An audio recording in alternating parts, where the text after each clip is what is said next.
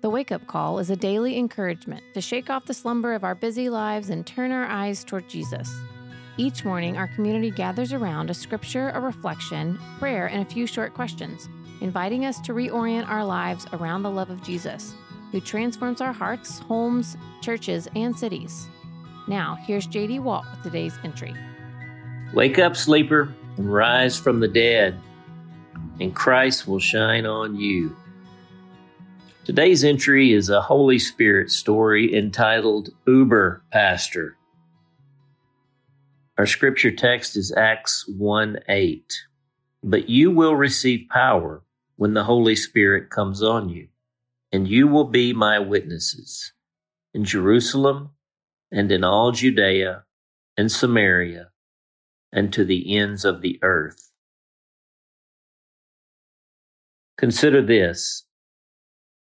Today's Holy Spirit story comes from a sower hero, also known as a bivocational pastor.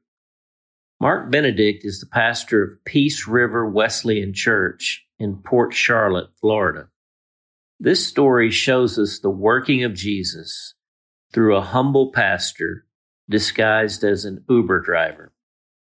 Or maybe he is a humble Uber driver in the disguise of a pastor. You will be encouraged and blessed. Here's Mark.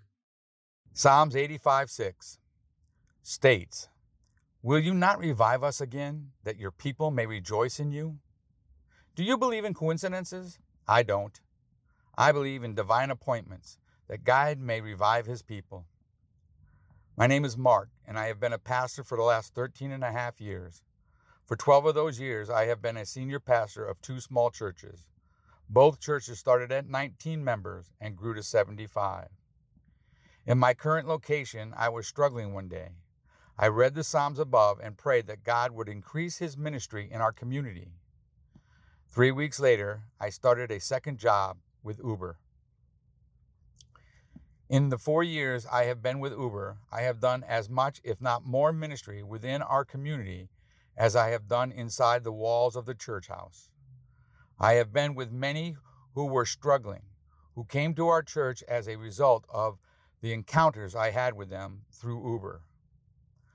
Over this time, 10 riders have given their heart to Christ through a conversation I had with them while on an Uber ride, and countless have asked and received prayer.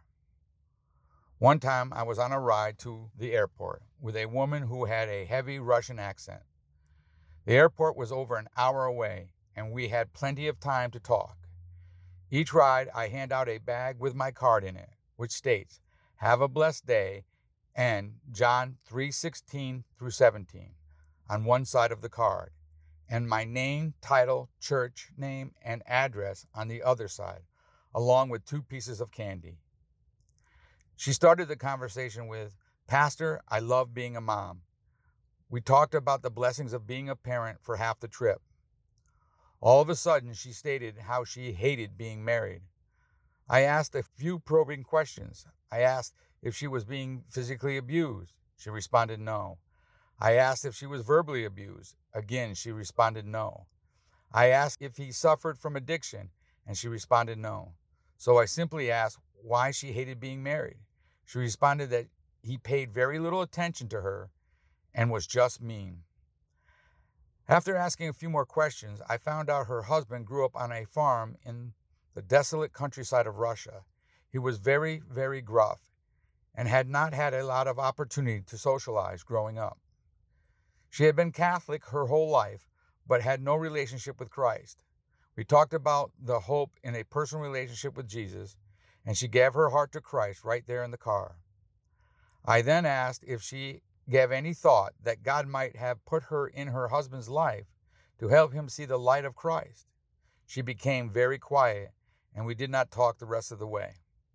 At the airport, she told me she was on her way to Chicago to divorce her husband. However, on the ride, she had a change of heart. Now she knew God wanted her to stay with her husband and help him through his struggles and see the hope of Christ. As I said goodbye, she said, My heart is full of joy. Wake up, sleeper. What disguise might you find yourself in these days? And how might this invite all manner of listening? aware, attentive, attuned love in the lives of others. The prayer Father, Farmer God, thank you for this story of how you are ever ready to work in and through our lives for the good of others. Thank you for Mark and for his church and the seamless way he moves in and out of the church and the world. It is a picture for us all. Holy Spirit, would you interpret this vision and give us the imagination to see it particularized in our lives and worlds? Praying in the name of Jesus, Amen.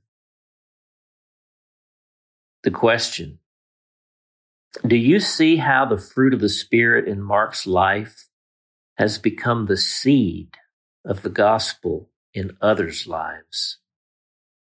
How might that kind of cultivation be afoot in your life? Where have you seen it before in the lives of others? In your own story? And here's a P.S. Holy Spirit stories welcome.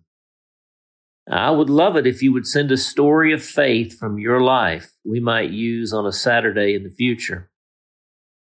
We will be glad to attach your name or a pseudonym or anonymity. It's up to you. It can be a story of coming to faith, a story of transformation, a story of healing, deliverance, suffering, and sufficient grace, family reconciliation, prodigal returns, answered prayer, and so forth. Word count of five to 800 words works well. We can't guarantee publication, but assure you of our prayerful discernment. And you can reply to this email with your story, and it will come to me. For the awakening, I'm J.D. Walt. We hope that today's entry challenged and encouraged you. And thanks for listening to the Wake Up Call, powered by Seedbed. Be sure to share this with a friend, leave us a rating, and subscribe wherever you prefer to listen to podcasts. Find out more and join the movement by visiting our website at seedbed.com slash wakeupcall.